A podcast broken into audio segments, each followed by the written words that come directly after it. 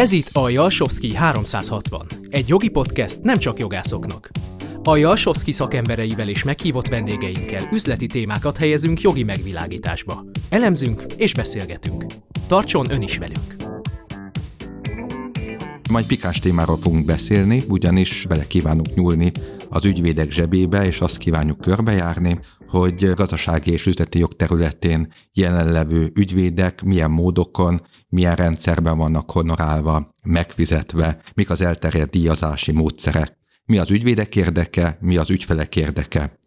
Terveink szerint szóba került többek között az is, hogy magasabb-e vagy alacsonyabb egy ügyvédi díj adott körülmények között, min múlik ez, függ azon, hogy melyik országban járunk, illetve arról is akarunk beszélni, hogy van-e ügyvédeknél sikerdíj, mikor érdemes sikerdíjat előírni, mikor kinek az érdekében áll akár egy sikerdíjas megállapodás. Akik meg ebben a témában a beszélgető partnereink lesznek, egyrészt dr. Szeszlér Dániel, a Magyar Telekom jogi vezetője, akik számos ügyben foglalkoztatnak külső jogászokat, másrésztről Szalai Tamás, a CE Equity Partners pénzügyi tanácsadó cég partnere, igazgatója, valamint kollégám Bejó Ágnes, csoportvezető, vállalatfelvásárlási ügyvéd, aki meg ügyvédi oldalról, jogi oldalról látja a díjazási rendszereknek a különbözőségét. Köszönöm mindegyőktől, hogy elfogadtátok a meghívást, és egyből hozzáfordulnék Ági, hogy mondjál pár mondatot arról, hogy milyen jogi díjazási rendszerek léteznek az üzleti jogvilágában. Igen, köszönöm szépen a lehetőséget. Hát akkor Kezdjük az alapoknál. Nyilván a legáltalánosabban bevett gyakorlat, elszámolási mód az az óradi alapú rendszer, tehát hogy a ráfordított idő mennyiségétől határozzuk meg az adott munkának a díját, és ugye az egyes szenioritási szinteknek különböző óradíjai lehetnek. De az elmúlt évek során, vagy évtizedek során azért kialakultak már alternatív díjazási módszerek az igényektől függően. Talán a, a, a legegyszerűbb ezek közül az úgynevezett fix díj, amikor amikor egy, egy jól behatárolható, komodizálható munkának egy fix díjat határozunk meg, ismerjük a ráfordítandó idő mennyiségét, a, az elvégzendő munkának a kereteit, és ez alapján előre pontosan meg tudjuk határozni, hogy ez mivel is jár, és az ügyfeleknek is ez egy teljesen tiszta szituációt teremt. Én ugye vállalatfelvásárlásokkal foglalkozom, és ott azért elég komoly a verseny, és, és elég komoly igények jelentkeznek arra, hogy ezeken felül is valahogy be tudjuk határolni előre az adott munkadíjazását. Ennek ugye egyszerű formája az úgynevezett díjbecslés, amikor előre mondunk egy, egy óra számot, egy keretösszeget, amin a meglátásunk szerint, a becslésünk szerint belül maradunk, és nyilván azért ez elköteleződést, komoly elköteleződést nem jelent, viszont azért ilyenkor is illik megindokolni, hogyha az adott díjbecslés beszélésen túl terjeszkedik a, az adott ügyvéd, hogy miért is történt ez, és aztán ugye a, vállalatfelvásárlási ügyletekben nagyon gyakori az úgynevezett cap, az a díj maximum, tehát amikor azt mondjuk, hogy adott díjazás fölé, egy adott összeg fölé nem fog menni az adott munkának a, a díjazása, az összege. Nem probléma, egy kicsit közbevágok, mert megütötte a fülemet a Polinak a bevezetője, hogy most pikáns témáról lesz szó, és a ügyvédeknek, a jogászoknak a zsebében turkálunk. Nekem erről rögtön az jutott eszembe, hogy az ügyfelek zsebében fogunk turkálni, mert hogy ugye én, mint egy befektetési szakember, ügyfele szoktam lenni a jogászoknak, az ügyvédirodáknak, és én meg erről az oldalról innen nézem, hogy mi a jó díjstruktúra. Itt, itt azért lesz érdekes ez a beszélgetés, mert a két oldalnak bizonyos értelemben azonos, meg ellentétes érdekei is vannak. Az egyik oldal azt szeretné, ugye az ügyfél oldala azt szeretné, hogyha megoldódna a probléma, de minél hatékonyabban, minél gyorsabban, ehhez kapcsolódó alacsony költségekkel. Ad abszurdum, az ügyvédnek lehet az az érdeke, hogy eladja, ha van szabad ideje, minél inkább, minél körültekintőbb módon járja körbe a kockázatokat, kerül, amibe kerül. Ezt kicsit provokatívan fogalmaztam most, de ezt a fajta potenciális érdekellentétet és érdekegyességet kell létrehozni a megfelelő struktúrájú díjazással. Hát a probléma az inkább akkor szokott lenni, hogyha pont nehéz ugyanazt a helyzetet megoldani, ugye azt a munkát elvégezni, azaz, amit előre tervez az ember, mondjuk 100 órában kiderül, hogy 200 óra lesz. Sikerült elvégezni, de, de sok lett az ügyvédi munkaidő, és ez az, ami szerintem az ügyvédeknek leginkább szokott fájni, hogy beterveztek egy száz órányi munkát, kepelt vagy a fix díjat azt úgy állapították meg, de valahogy mégiscsak 200 óra lett. Hogyan tudjátok ezt a helyzetet ügyvédekkel megfelelően tárgyalni? Számomra ilyenkor mindig az a kérdés, hogy vajon hogy jött létre az a jelentős delta, ami az előre becsült óra és a, a végül teljesített óraszám között van. Láttunk olyat, sajnos látni olyat a piacon, hogy egész egyszerűen egy ügyvédi csapat úgy próbál egy versenyeztetési eljárásból jól kijönni, és egy D-ben való közreműködést, mint megbízást elvinni magának, hogy túl kevés órát számol, vagy azért, mert nem volt kellően körültekintő, vagy azért, mert ez egy üzleti taktika, így alacsony keppel ajánlatot tud adni, majd amikor a deal lezárult, vagy az ügy lezárult, akkor megpróbálja kepet kinyitni, megmutatni azt részletes időkimutatásokkal, mint hogy mondott Pali, hogy, hogy itt bizony adott esetben többszöröse van az órán, mint amennyivel ők előzetesen számoltak, és a delta, tehát a díjkülönbözet legalább egy nagy részét érvényesíteni. Ilyen esetben én azt gondolom, hogy nem feltétlenül fair érvényesíteni plusz díjat, mert a versenyeztetési eljárásban, hogyha ők is úgy számoltak volna, mint mondjuk a többiek, vagy mint ahogy reális lett volna már eleve, akkor bizony nem feltétlenül ők nyerték volna azt a versenyt. Ha viszont a plusz díj, a plusz óra azért merül föl, mert egyszerűen szétesett a díj, jelentősen elhúzódott, vagy sokkal komplexebb lett, mint amire korábban bárki is számíthatott, és ez is gyakran előfordul természetesen, akkor teljesen fair, hogyha az ügyvéd a többlet órák legalább egy jelentős részét megpróbálja érvényesíteni. Nagyon leragadtunk itt a capnél, tehát a díj maximumnál, ezen túlmenően ugye számos egyéb módszer is van, hogy felmerült, amit Ági mondtál, a fix díj. Hogy mik azok, amikor egy fix díj az egy normálisan tudja leírni az ügyvédi munkának az ellenértékét, mikkel találkoztatok a gyakorlatban, jól működik, rosszul működik, kinek jó, kinek lehet esetleg hátrányos? Hát ez kicsit talán a, a Tamás kezdte el már pedzegetni, hogy ugye ezek olyan munkafolyamatoknál célszerűek, és mindenki számára előnyösek, vagy kényelmesek, amik jól behatárolhatók előre, tehát pontosan tudjuk, hogy, hogy mennyi munkával jár, mik azok a szempontok. Hát persze mondjuk egy, egy cégalapítás, egy sima cégalapítás buktatók nélkül, vagy akár egy, egy egyszerűbb ingatlanadásvételi szerződés, vagy bizonyos szerződés típusoknak a véleményezése, hogyha egy ügyfélnek már többször jártunk el hasonló ügyekben, akkor ki tudunk alakítani egy olyan struktúrát, hogy ő már előre tudjon kalkulálni, hogy a körülbelül ez milyen költséggel, vagy hát úgy fixen milyen költséggel jár tulajdonképpen, de nem nem ritka egyébként már ilyen vállalatfelvásárlási ügyletekben sem, hogy mondjuk egy jogi átvilágítást azt előre beárazunk, és nem keppeljük be, mert általában annak nincs is nagyon értelme, mert szinte mindig túlmegyünk rajta, hanem azt mondjuk, hogy akkor ez ennyibe fog kerülni, és kész. És ha már fixdíjról beszélünk, a fixdíj az mindig ugyanannyi, tehát most be, mondtad a cégalapítás, tehát ha valaki bemegy egy ügyvédhez Budán vagy Pesten, kis céghez, kis ügyvédhez, nagy ügyvédhez, és egy céget akar alapítani, akkor ugyanannyit fognak elkérni tőlük? Hát természetesen nem ügyvédi díjazások, akár fix díjak, cégalapítások költségei között is nagy különbségek lehetnek.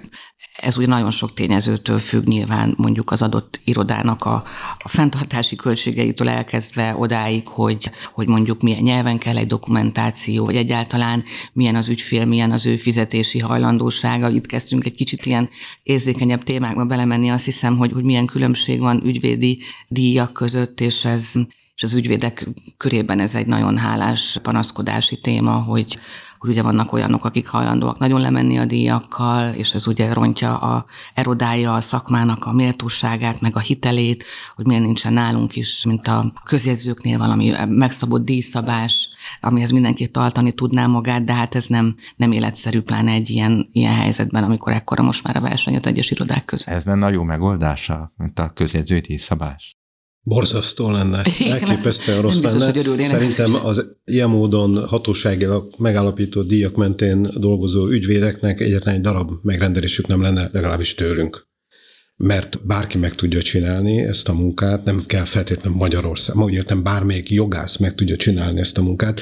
Ráadásul mi nagyon sokszor nem is magyarországi jogszabályok alapján dolgozunk, tehát ez nyilvánvaló, hogy nemzetközi versenyt eredményez, és ilyen értelemben egy magyarországi hatásági közbejárás az, az ezt nem tudná megoldani. Én azt gondolom, hogy itt a, az ügyvédeknek azért nem olyan sanyarú a sorsa azért, mert nem minden szolgáltatásuk, még akkor is, ha látszólag ugyanaz a tartalma, valójában nem ugyanaz. Tehát van tényleg jobb ügyvéd, és van kevésbé kreatív, kevésbé hatékonyan működő, kevésbé segítő ügyvéd. Van olyan ügyvéd, aki segít egy-egy komplexebb problémát megoldani, és van olyan ügyvéd, aki gátolja, hogy a komplex probléma jól megoldódjon.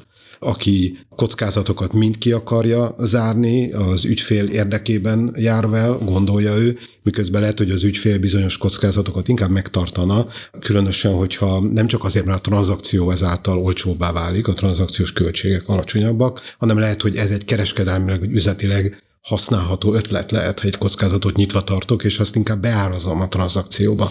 Bocsánat, hogy mindig visszatérek a tranzakciós példákhoz, de ott mozgok jól, és az ad egy olyan komplex keretet, amikor erről jól lehet beszélgetni.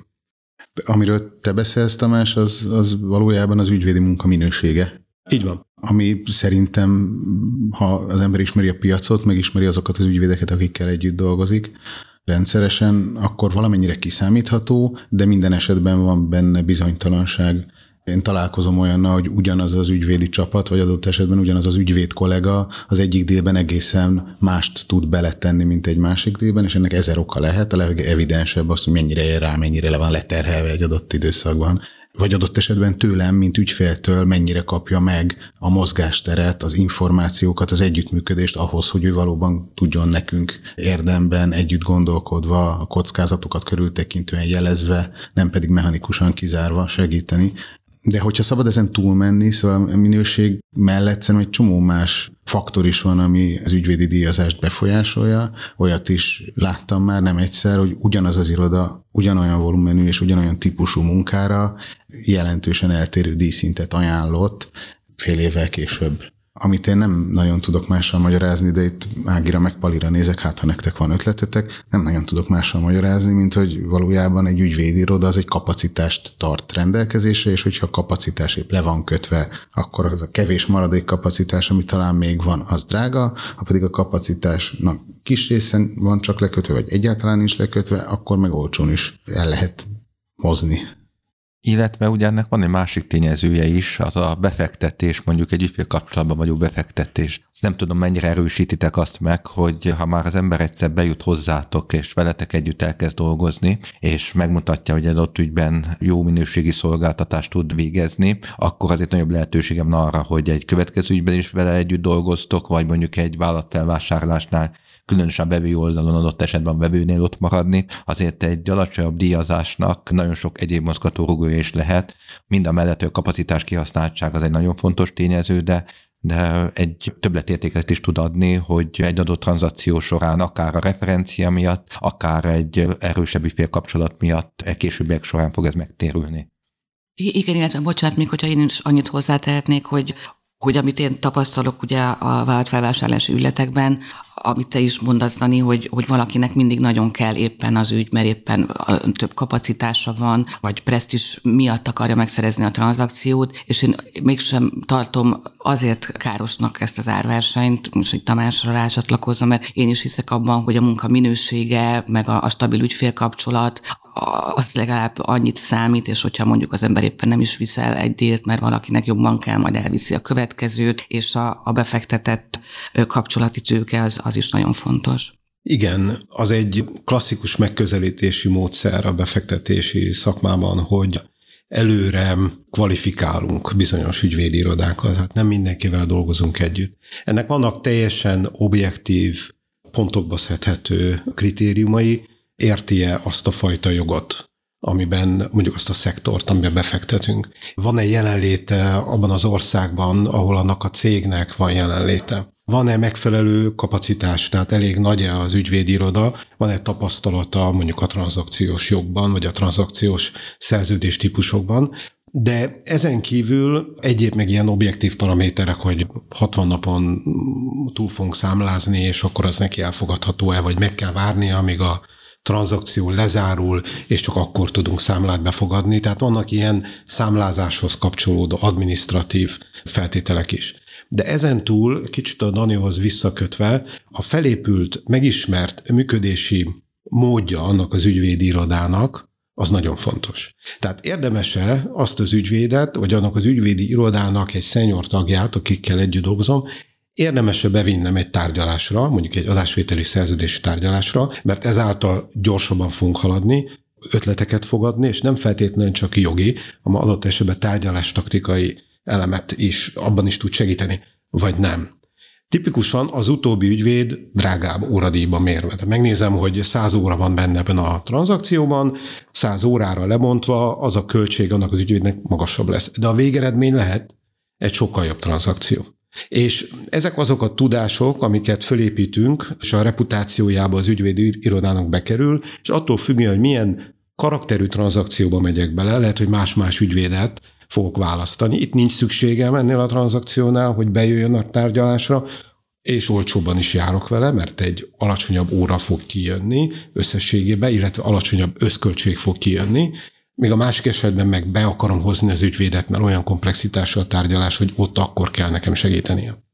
Számít-e az, hogy egy ügyvédiroda nemzetközi? Ugye még a 90-es években, amikor bejöttek a nemzetközi ügyvédirodák, olyan know hoztak be a magyar piacra, amivel az akkori magyar jogászok nem rendelkeztek, de ma már azért nagyon sok kisebb, közepes méretű magyar ügyvédirodánál is megvan ugyanaz a szakmai tudás, úgyhogy számít-e nektek, hogy van ott egy nemzetközi név, vagy mikor számít?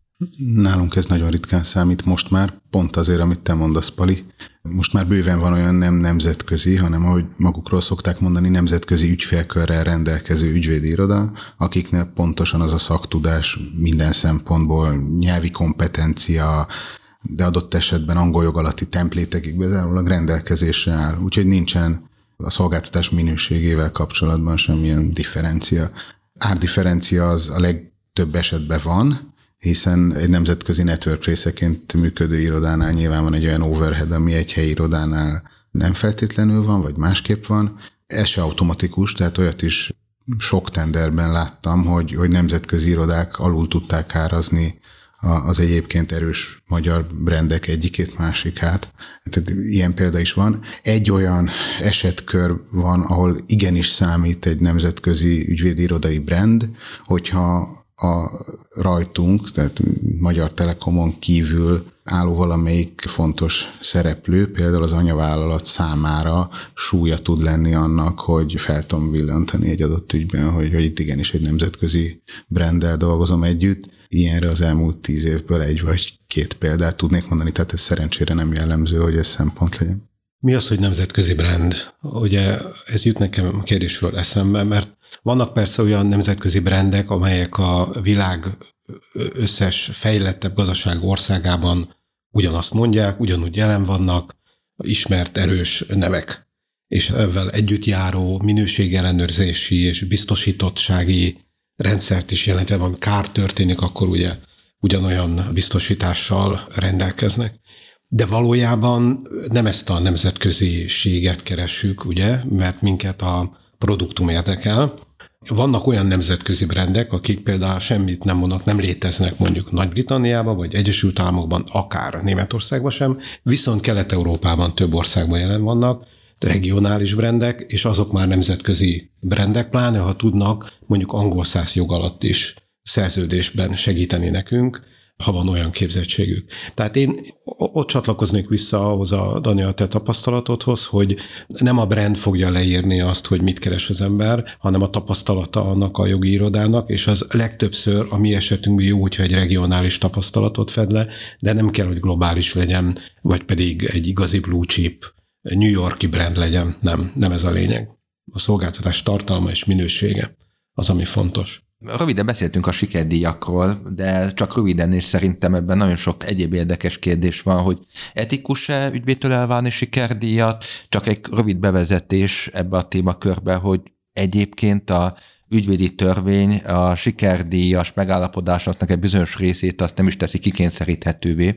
Ugye azt mondja az ügyvédi törvény, hogyha fix díjnak több mint a kétszeresét a sikerdíj ellen meghaladja, akkor az ezt felülmúló sikerdi része az jogilag nem is kikényszeríthető. Tehát már maga az ügyvédi törvénynek van egy olyan kitétele, ami itt ennek az etikusságát azt valamilyen szinten árnyalja, de ti hogyan gondoltok sikerdíjra, mikor tartjátok hasznosnak, jogosnak, értékesnek, mennyire használtok sikerdíjat? Ugye úgy, úgy, úgy kérdezted, hogy mennyire elvárható, vagy ez benne volt a kérdésedben, hogy mennyire elvárható egy ügyvédtől a sikerdíj. Én a klasszikus értelemben soha nem várnám el, tehát amikor jó ritkán előfordul, de bizony előfordul sikerdíjat alkalmazunk, akkor én azt opcionálisan szoktam felkínálni a ügyvédeknek, hogy, hogy lehet ám sikerdíjas ajánlatot is adni, és aztán meglátjuk, milyen, milyen ki belőle. Ugye korábban itt, amikor már a sikerdíjról beszéltünk, akkor egy nagyon fontos szempont előjött, hogy, hogy a sikerdíj az alkalmas tud lenni arra, hogy egy érdekközösséget hát nem is hozzon létre, mert az remélhetőleg megvan, hanem erősítsen az ügyvéd és az ügyfél között. Nekem van egy másik, legalább ennyire fontos szempontom, szerintem akkor tud jól működni egy sikerdíjas konstrukció, hogyha az ügyvédi munkának nagyon is érdemi és direkt ráhatása van a sikerre vagy sikertelenségre. És én ezt a legkönnyebben egy peres ügyben vagy egy hatóság előtti képviseletben tudom megragadni. Tehát az a, az a kevés alkalom, amikor az elmúlt években én ügyfélként sikerdíjas konstrukciót kezdeményeztem, vagy fogadtam el, az, azok ilyen ügyekben voltak, és ott az én tapasztalatom szerint egész jól működtek. Egy, egy ilyen ügyben egyébként az, az ügy elején azért is tud izgalmas lenni egy, egy sikerdíjas konstrukcióról szóló beszélgetés, mert azzal én lakmuszpapírként le tudom mérni, hogy a, az adott ügyvédcsapat mennyire hisz az ügyben. Tehát előfordul például olyan, hogy egy közigazgatási határozat megtámadásán gondolkodunk, tudom is én egy, egy bírságot is tartalmazó, tehát könnyen számszerűsíthető tényezőkkel számolható közigazgatási határozatról beszélek, kapok egy értékelést, még business development keretek között arról, hogy, hogy vajon milyen esélyekkel támadhat az adott határozat, és szeretném, hogyha az, akitől az értékelést kaptam, az mellé állna az értékelésének, és ezt úgy tudom tesztelni, hogy milyen típusú sikerdíjas konstrukciót ajánl föl, vagy fogad el. A tranzakciós munkában, amivel ugye alapvetően én foglalkozom, a sikerdíj az előfordul, kevésbé az ügyvédi munkánál, mint mondjuk egy befektetési bankári munkánál kizárólag sikerdíjas alapon szoktunk dolgozni, de ritkán azért előfordul. Nem is hívnám azonban sikerdíjnak, inkább másképp hívnám. Azt mondanám, hogy együtt sírás díj, vagy valami hasonló.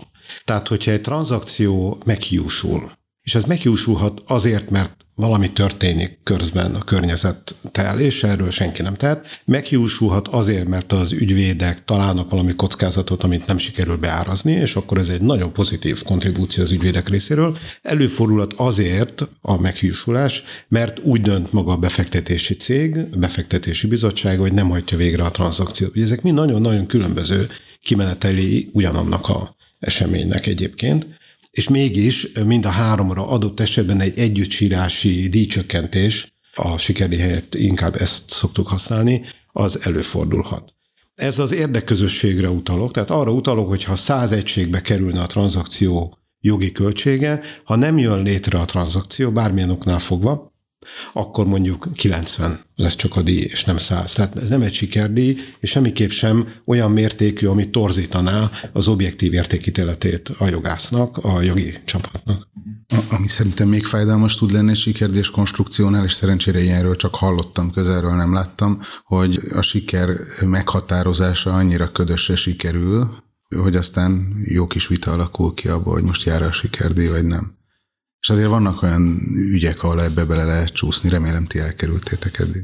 Nehéz ugye előre látni egyébként, hogy milyen kimenetele lehet egy ügynek. Még a legegyszerűbb ügynek is számos kimenetele lehet, és rögtön az elején megállapítani, hogy melyikhez milyen sikerdíjat rendelsz, vagy sikernek minősül, vagy nem minősül sikernek, az egy nagyon alapos munkát igényel valóban. Illetve hogy a sikerdíjnak az is a sajátja, hogy és a sikerkritérium az nyilván az ügy végén tesztelhető, és akkor lehet elszámolni sikerdíjat, tehát addig bizonyos értelemben ügyvédként ti finanszírozzátok az ügyön való munkát, ami szerintem nagyon sok mindenkinek belefér ügyvédi oldalról, csomó mindenkinek viszont nem annyira. Utána viszont egyébként a sikerdíjnál csak, hogy egy problémás területet vessek fel, hogy benne van-e a végrehajthatóság is az adott sikerkritériumban, vagy nem. Tehát eh, tapasztaltunk olyat, hogy megnyertük a pert, de ez a püroszi győzelem volt, hogy több év után sikerült egy nagyon jó ítéletet szerezni, csak addig a, a, cég felszámolás alá került, és innentől kezdve eléggé nehéz jó szájízzel egy olyan sikerdíjat, amit a, az ügyfél ugyan megnyert, de gyakorlatilag nem tud behajtani.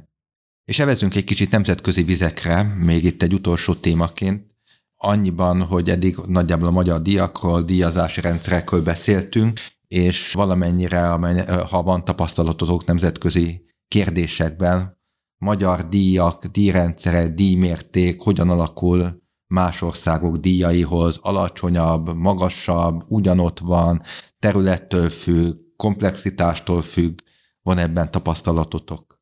Igen, van. Ugye mi regionálisan dolgozunk, és ezért mind albán, mind pedig mondjuk észt környezetben dolgoztunk jogászokkal.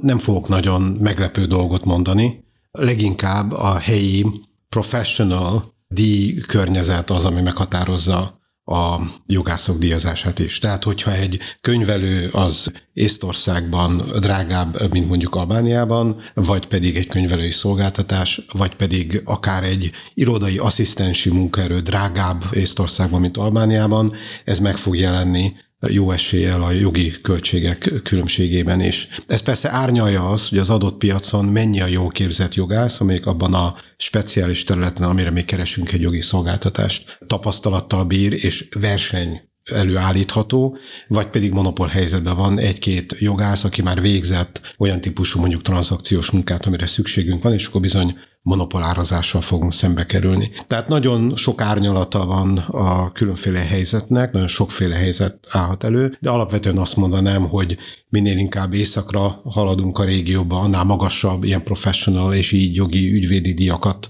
talál az ember minél délebbre, kicsit kisebb, de mondjuk különbségek nem haladják meg a, az 50% os talán 75% os hmm. sávot. Hát nekem most Amerikáról van elég közeli tapasztalatom. Az egyik ügyben kellett bekérni ajánlatokat, és ugye a hír, hírhet az amerikai piac a magas díjakról, nem tudom, pár éve mindenki azért elmorzsolt egy könycseppet, amikor az első partneri óradíj ezer dollár fölé ment, és ami nekem nagyon meglepő volt, hogy nagyon tehát, hogy persze magasabbak voltak jóval az óradíjak, de nagyon vegyes volt a, az azonos szinten lévő ügyvédi irodáktól kapott óradíjmérték, és, és a, a, egy kepet is kellett kérni, annak is az összege, és végül az volt az érdekes, hogy igazából a legalacsonyabb mellett döntöttünk az ügyféle karöltve, de azért is, mert hogy ajánlás útján kaptuk, tehát tudtuk, hogy megbízhatóak, és egy nagyon jó színvonalú, nagyon jó minőségi munkát kaptunk, tulajdonképpen a feléért, vagy nem tudom, negyedéért, amit a legmagasabb iroda ajánlott, szóval ott is azért vannak, vannak különbségek.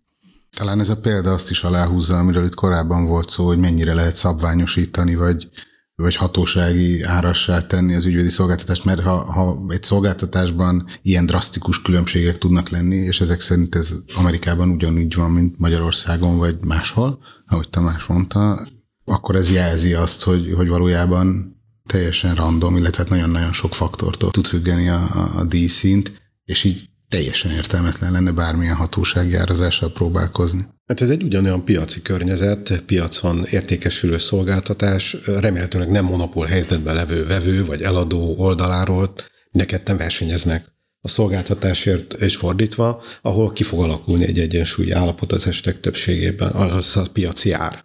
Ági, Dani, Tamás, nagyon szépen köszönöm a mostani beszélgetést, ami én tanulságként leszörök belőle, hogy díjazásról önmagában nem lehet beszélgetni hiszen ahogy itt legutoljára is megfogalmaztátok, ez egy kompetitív piac. Nem önmagában a díjazás az egyetlen egy faktor, ami figyelembe kell venni, hanem ügyvédek versenyhelyzetét, minőségét, tapasztalatát, úgyhogy sok megoldási módszer van, sikerdíj, sokat beszéltünk a D-maximumról, capről, nemzetközi kitekintést is tettünk, úgyhogy én azt gondolom, hogy nagyon jól körbejártuk ezt a témát.